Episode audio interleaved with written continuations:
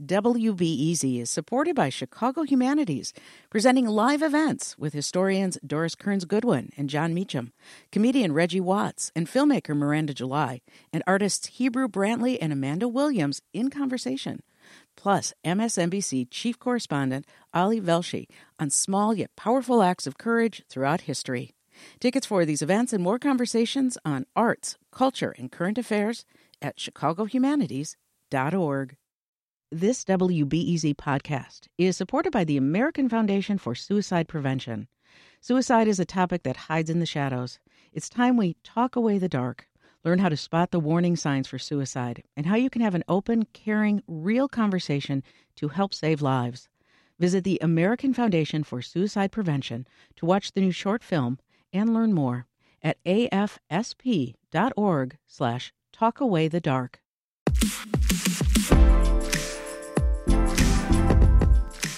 I'm Sasha Ann Simons, and this is Reset from WBEZ Chicago. Here's something I'm willing to bet very few of us have fond memories of our high school sex ed classes. And that can be especially true for LGBTQ people.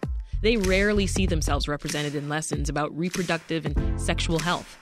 Well, a local school came under fire last week for LGBTQ inclusive programming. A right wing group posted a video of the dean at Francis Parker talking about an optional LGBTQ sex ed class. The video attracted hateful and anti LGBTQ language, but advocates aren't giving up. Here to discuss is Stephanie Skora, the Chief Operating Officer for Brave Space Alliance. Also with us is Luke Romsberg, Director of the Youth Housing Program at Center on Halsted. Stephanie, we mentioned Francis Parker at the top. Uh, the high school has tightened security, but it defends its decision to provide optional programming on queer sexual health. What's your reaction? You know, I think we're in a scenario right now as LGBTQ people, especially when we talk about LGBTQ young people, where our community is so deeply under attack. Our basic human dignity, our freedoms, our right to be who we are and be who we choose. Um, this is just an extension of the hate that we have been experiencing recently. And so while I was shocked and saddened to see it happen really in our backyard, mm-hmm. um, I can't say that I was surprised. What about you, Luke? Any thoughts? I, I agree. Um, unfortunately, we are in an unprecedented time right now. Um, I mean, this year alone, we have seen a record number of anti LGBTQ bills put forth. And um, unfortunately, this just coincides with, with the rhetoric that is being put out right now. So, the main controversy here was that educators included sex toys in the lesson, right? I'm a parent of two high school students, two girls. And so I'll admit that the situation did get me thinking about like, well, how do I feel about that? What age should kids be learning about sex toys? Should I mm-hmm. be teaching about it at home? Like, what should I be doing? That, of course, was only one part of the programming that happened at, at Francis Parker. But what are your general thoughts, Luke, on appropriateness and age level when it comes to this discussion? So it's important that we, you know, meet their meet your child where they are at um, you may find that once they hit a certain age that they're tiptoeing around these topics and um, you know kind of testing the waters and what you're willing to discuss with them. Um, research varies. Uh, you, you can find different instances where people find specifically about sex toys that maybe around the age of 15 um, other people say much earlier than that. Uh, so it's really it's really gauging um, your child and their maturity level yeah. and um, and where where they're at and everything. So, how does LGBTQ affirming sex education differ from what many of us got when we were growing up, Luke? So, I mean, I feel like LGBTQ um, youth are often left behind or, you know, totally mm-hmm. ignored uh, regarding sexual education. I myself am 31 years old. I can say that I never experienced that as as a youth, and um, by ignoring this population, by ignoring this community, you're you're essentially causing harm to them and showing that uh, sex for them is not something that's normal or something to be talked about. It's something that should be hidden. Anything that you'd add, Stephanie? Yeah, you know, I think Luke is exactly correct. Where when we're talking specifically about the ways in which LGBTQ young people experience their own sexuality, not only are people, you know, young people finding out about sex um, at much earlier ages than we, you know, as as adults seem to think. You know, we I've I've always been fascinated by the phenomenon that when we grow up, we forget about how early we knew things. Um, yeah. And you know, I I was a, a, a closeted youth, but as an LGBTQ person, I learned about all sorts of different kinds of sex when I was in high school and in middle school. And, you know, my friends were talking about sexuality in more abstract terms when I was in elementary school. And you were learning this outside of the classroom. Yeah. And I, oh, yes, of course, I was learning it among your friends. Classroom. Yeah. yeah. Uh, and I think really the biggest stride that we have made societally is acknowledging the fact that children are going to talk to themselves and each other about these topics. They need accurate, affirming, and adequate sex education to make sure that they're getting the right information from sources that they trust, sources that know what they're talking about, and sources that can give them basic information about what to do, what not to do, and how to be safe and healthy with each other. And this is not just, you know, the you know, the the sex toy goes here, this is how you turn it on. We're talking about topics ranging from you know the the nuts and bolts of how sex actually works to more important topics like consent and communication which children are often not ta- taught at a young age and it leads to opportunities for other folks to take advantage of them or for t- them to not have healthy relationships with each other. Yeah. And most lgbtq affirming sex ed includes opportunities to talk about communication and consent which are topics that are not adequately taught to straight children. Yeah. Well what is it that's so difficult about doing inclusive sex ed with young people, Stephanie? You know, I think the biggest difficulty when you're talking about young people, especially folks who are under the age of 18, you run into all sorts of very important considerations about them being minors. You know, the rights that their parents have, the rights that the, the other children in their schools have, the rights that the other children in their classes have. Um, and we come up against these very core moral quandaries about how we talk frankly about sex to young people. Yeah. Young people who may be having sex themselves but are not of the age of consent. And so we have to be very careful when we have these conversations. And unfortunately, that sometimes stops the conversations from having, but it doesn't stop them from being sexual with each other. Luke, how does it feel just to, to know that some young people are getting the option to have LGBTQ affirming sex ed? I mean, I, I think it's wonderful, and it's it's great that this is starting to happen, maybe somewhat more than what it happened in the past.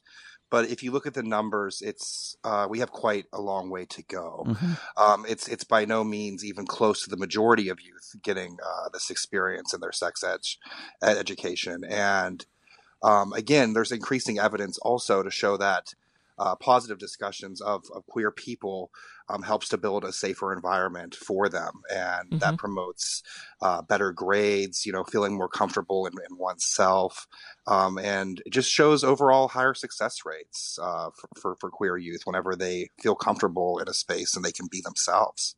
We've been talking about schools, Luke, but you you work with the youth housing program. Talk to us about what you do and, and the kinds of services that you provide. Sure. Um, so yes, I, I, run a program for. I will say these are 18 to 24 year old youth, um, but uh, all, all, the youth come to us unhoused, and we understand that each youth entering our program enters at a different level of understanding, a different level of education, a different level of self acceptance. Uh, so it's important that these are regular discussions that we're having with every youth in the program and also making sure that they are aware of what resources exist for them. So if they, for some reason, we can't provide that education, we can find somebody who can or connect them, you know, with a different health provider that, that can answer more specific questions than than we could handle. But we do our best to at least provide a basis of of knowledge on sexual education and safe practices for them. Yeah, help us make that connection between housing and sex ed. Sure. So, yeah, as I said, everybody enters at a different level, and um, sexual education is so so important because often, whenever you come into uh, a program and you've been unhoused, you're you're not aware, like I said, of, of your resources, right? And it's it's very important that we are able to to explain those fully and uh, allow for that education to develop. This is Reset. I'm Sasha Ann Simons. If you're just tuning in, We are discussing inclusive sex ed with Luke Romsberg, who's a director of the Youth Housing Program at the Center on Halsted, and Stephanie Skora from Brave Space Alliance. So, as the resident policy expert at Brave Space, Stephanie, I want you to tell us is there any legislation that's around right now uh, talking about Illinois schools and what they have to teach in sex ed classes and maybe what they aren't allowed to teach?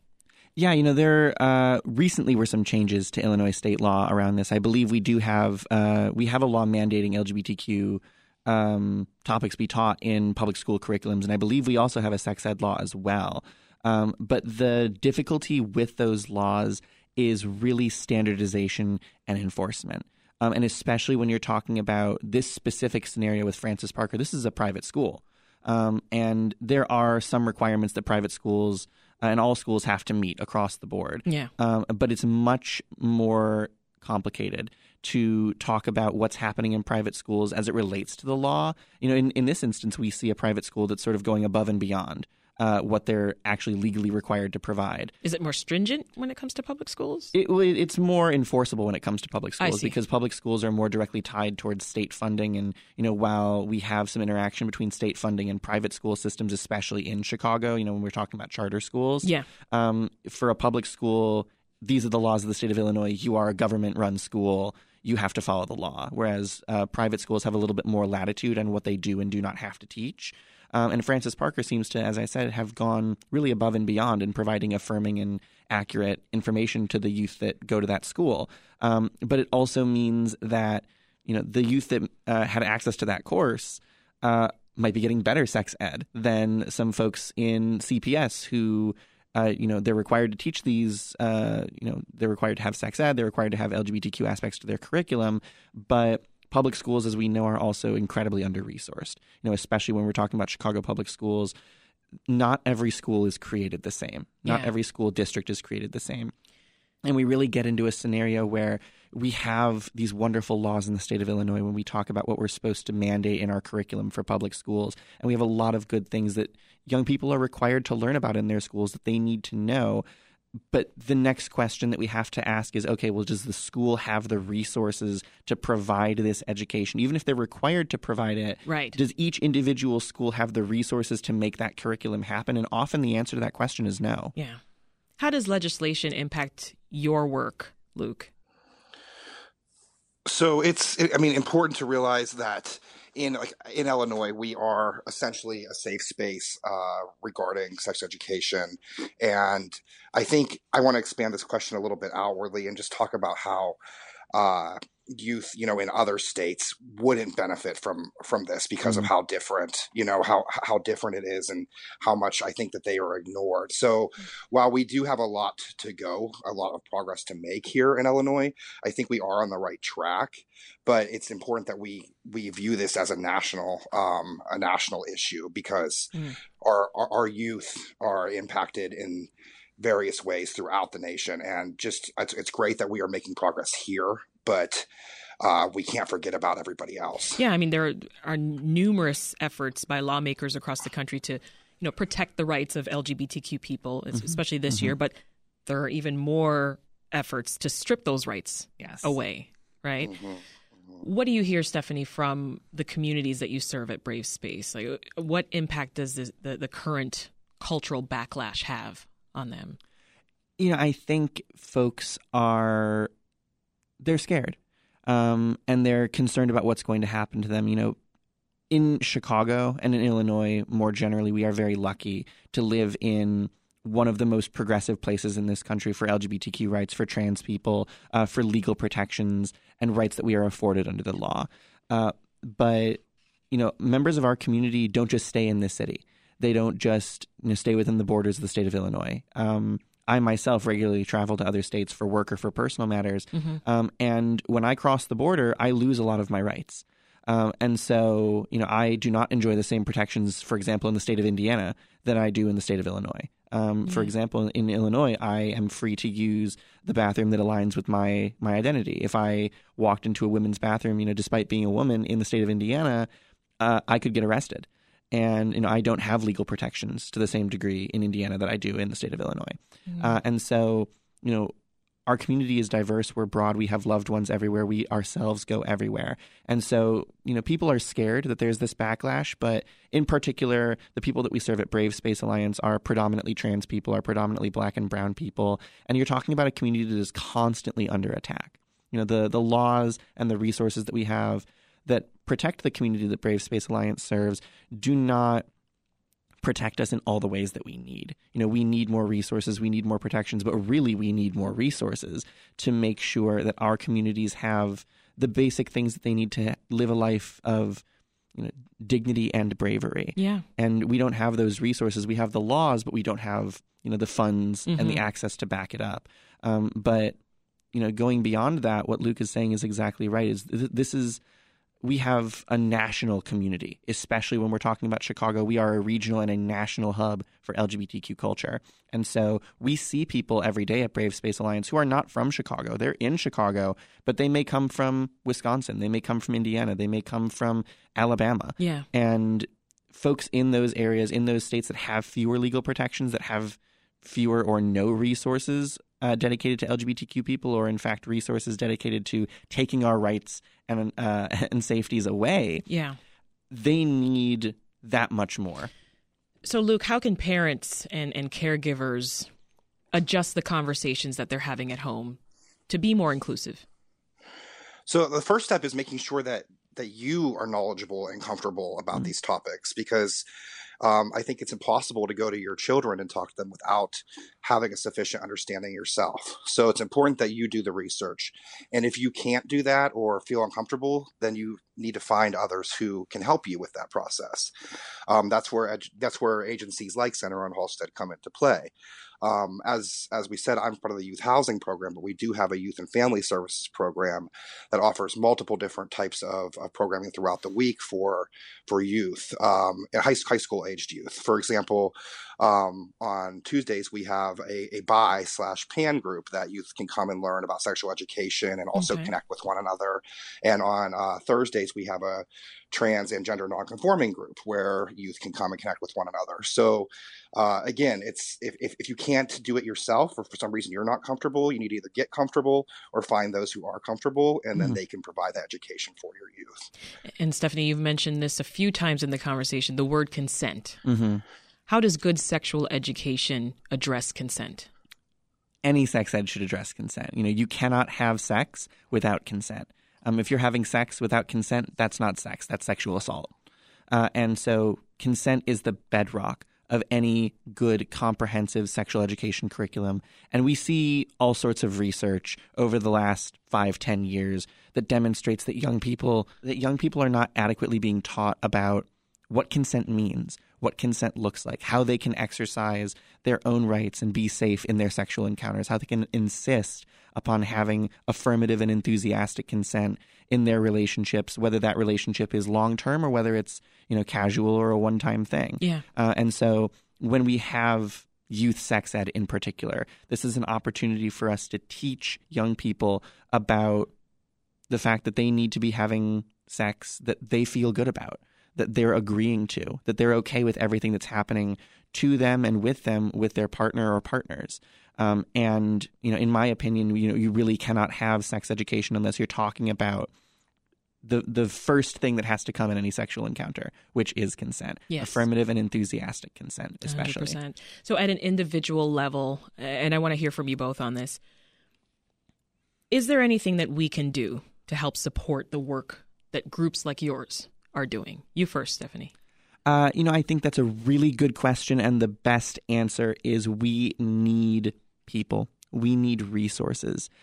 Illinois, in particular, is, as I've said, a haven for LGBTQ people and especially trans people around this country. We see and have seen throughout this year and the last several years our community come under vicious and brutal attack again and again and again inside Illinois, but especially outside of this state. There are people in Texas, Arkansas, Florida, all around the country who are literally fleeing their homes to come to places like Illinois and like Chicago Yeah. because they know that here they can live affirming lives, they can live dignified lives, and that they'll be protected here under the law. The problem is the wonderful agencies that we have in our state and in our city do not have the resources that we need to serve the people that already live here. We're going to be facing an influx of political refugees who need our services more than ever. And we need everybody possible to stand up and speak up and act in support, whether that's by volunteering, mm-hmm. telling your friends, opening your wallets, whatever you can do. We need your support because we are going to need to serve all of these people.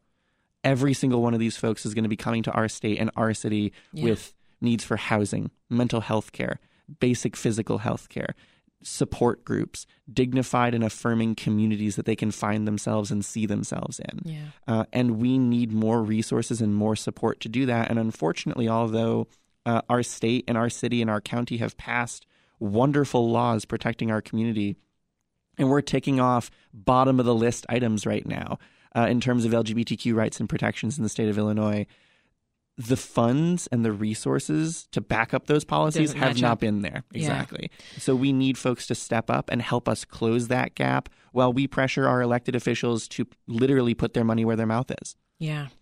Luke, anything to add there? What else can individuals do? I mean, just to echo, I mean, it, resources and funding is the number one. That we, we need more people who are able to do the work, and, and in order to ensure that, we need more resources and funding. Um, on a more basic level, uh, you know, it's important to be be visible and be a supportive ally to LGBTQ students, um, especially as an adult. It's so important that they see that. Mm-hmm. Um, make sure that you're promoting uh, access to to comprehensive sexual education um, within within your school or your school district. Um, support you want to support uh, local or school uh, based, you know, gay straight alliances, things yeah. like that, mm-hmm. and um, that's you know and just overall work to help implement comprehensive and lgbtq inclusive policies yeah, we'll leave it there. That's Luke Romsberg from Center on Halsted and Stephanie Skora from Brave Space Alliance. Thank you both. Thanks for having us. Thank you.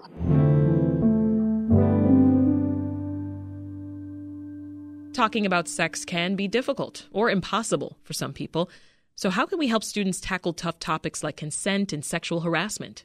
Margaret Hunsicker thinks improv can be a part of the solution. She's a teaching artist who worked with middle schoolers on sex ed for years. Margaret, tell us about the work that you've done with Creative Action. Uh, so, Creative Action is an arts education company uh, that services Central Texas and Austin. Uh, we have several programs centered around social justice, arts education, and we have an interactive performance portion of the uh, of the nonprofit that goes to different schools, teaching allyship and uh, how to stand up and be a courageous bystander. And you essentially you led this middle school program that mm-hmm. was about sexual harassment and consent, and you went to sixth grade classrooms in Austin. Yes, tell us about that. Yeah, uh, so the program was called Crossing the Line, and essentially, we would show the kids uh, a, a, play, sort of a one act of uh, that centered around uh, this girl Jessica who was being sexually harassed. Uh, the kids, you know, that were doing it didn't really know what they were doing. They were just, you know, following trends or playing around as they thought. And then we allowed the kids to actually go back and do that sort of replay and tell the actors what they thought they should do what the actors should have done in that uh, situation. And we even had some uh, times when the kids get to get up there and talk to the characters themselves. Really? And so, and the kids were enthused to be part of this oh, yeah. to engage. And yeah. yeah, yeah. They were pretty excited. Improv, I mean, I've tried it before. It's a very unique art. I loved it every, t- every time I, have done it. I was so intrigued to find out that you were using it in this way. Um, it is based though on on reading people's energy, right? And and yes. to respond in the moment. Yes. How do you think that improv is uniquely positioned to do this kind of work? Absolutely. So it's that real time reaction. It's accepting entirely what the other person is giving you uh, as far as the reality they're creating and then reacting authentically to it. So one of the ways that improv was super helpful is anytime the the students were talking to say me as a performer playing Jessica, a girl who was bullied, a girl who was uh, cyberbullied online and even uh, sexually assault well, sexually harassed in person. Um, you know, if they're being disingenuous, they're going to see that.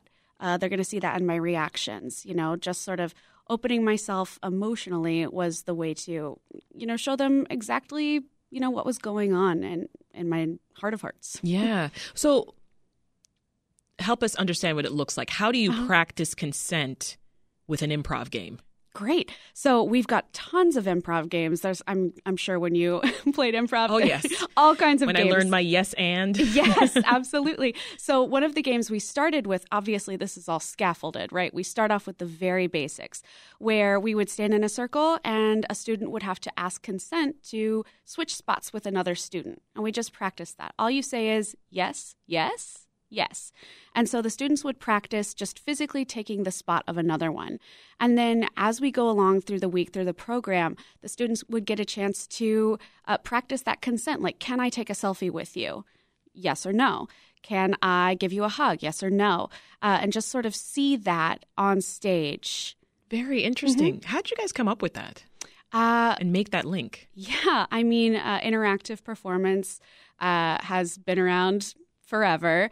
Um, I think Theater Action Project started in 1999, and Crossing the Line, the middle school programs, was one of the first ones.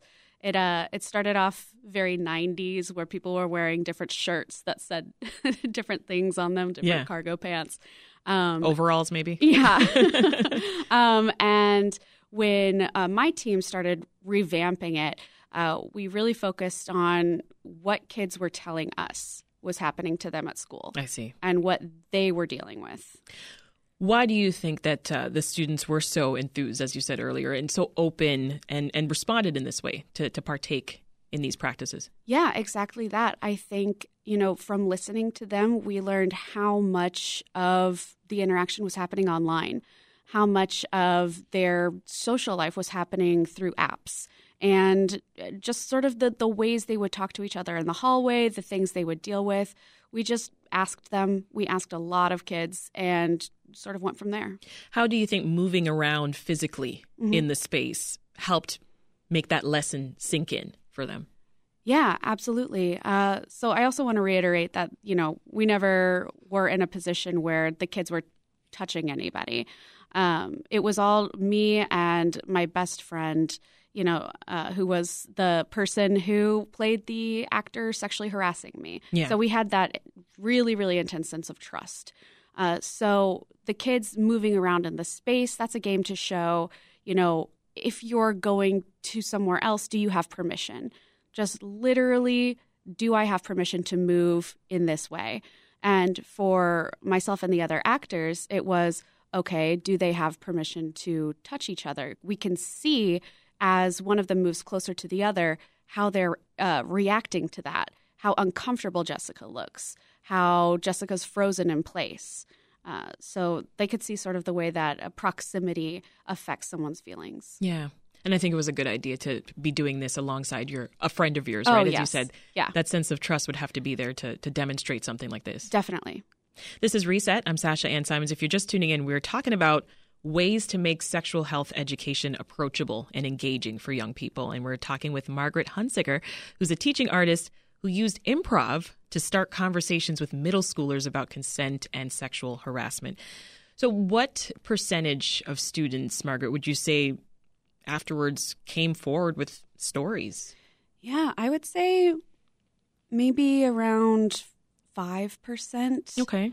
Yeah, and, and I don't think they were usually comfortable talking in front of the class. It would be uh, maybe after one of our lessons where we had defined sexual harassment.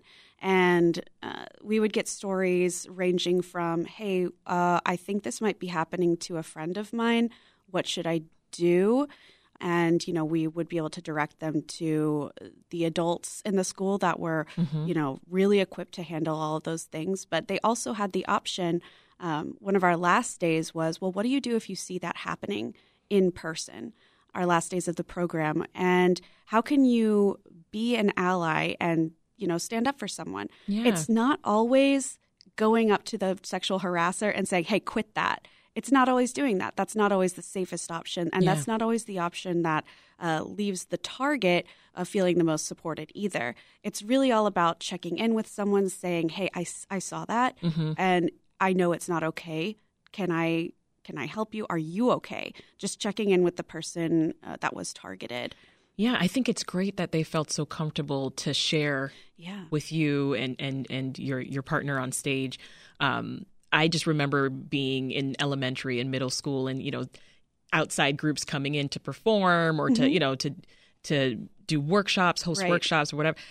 I don't know that I would have been the kid to like as, Yeah, as yeah, yeah, social yeah. and talkative as I was. I don't know if I'd be the one to you know be sharing that. So that that's great that we've come to a place where kids felt comfortable to express in that Yeah, way. Absolutely. I think, uh, you know, just going back to the social Because this can be element- uncomfortable to talk about. Oh, absolutely. I mean, even as an adult. I mean, still to this day, I'm like a little uncomfortable with it. Yeah.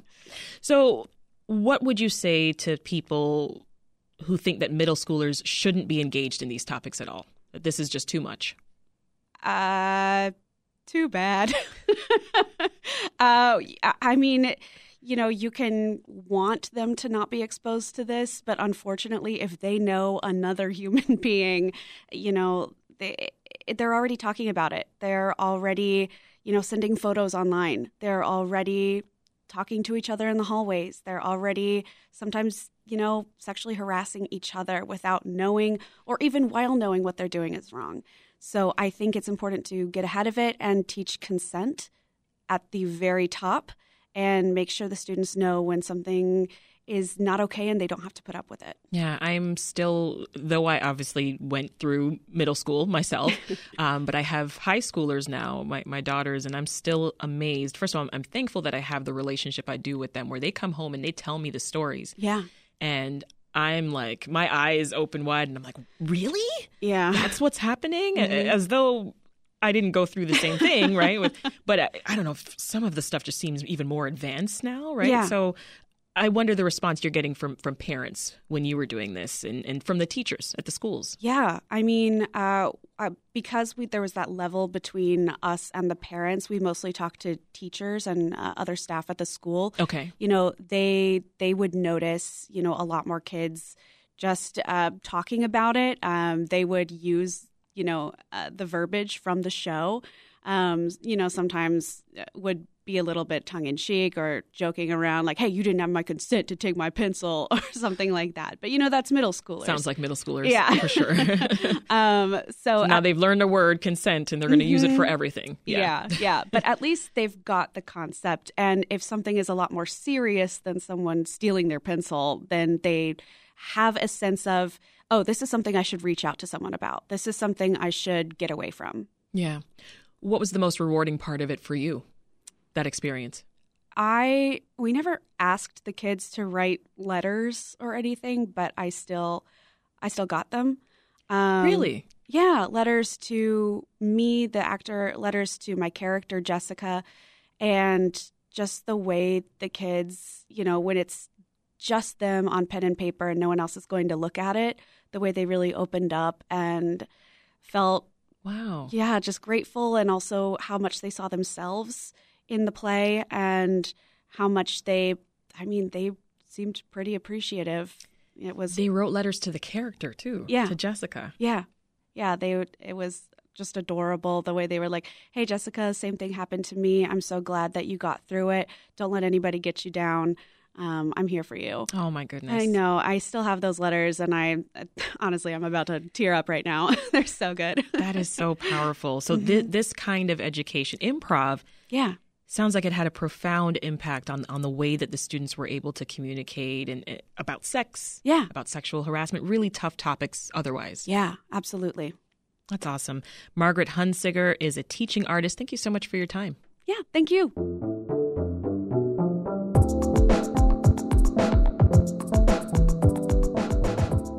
This episode of Reset was produced by Sarah Stark and Linnea Dominic, and it was edited by Andrew Merriweather. That's all for Reset. I'm Sasha Ann Simons. We'll see you tomorrow.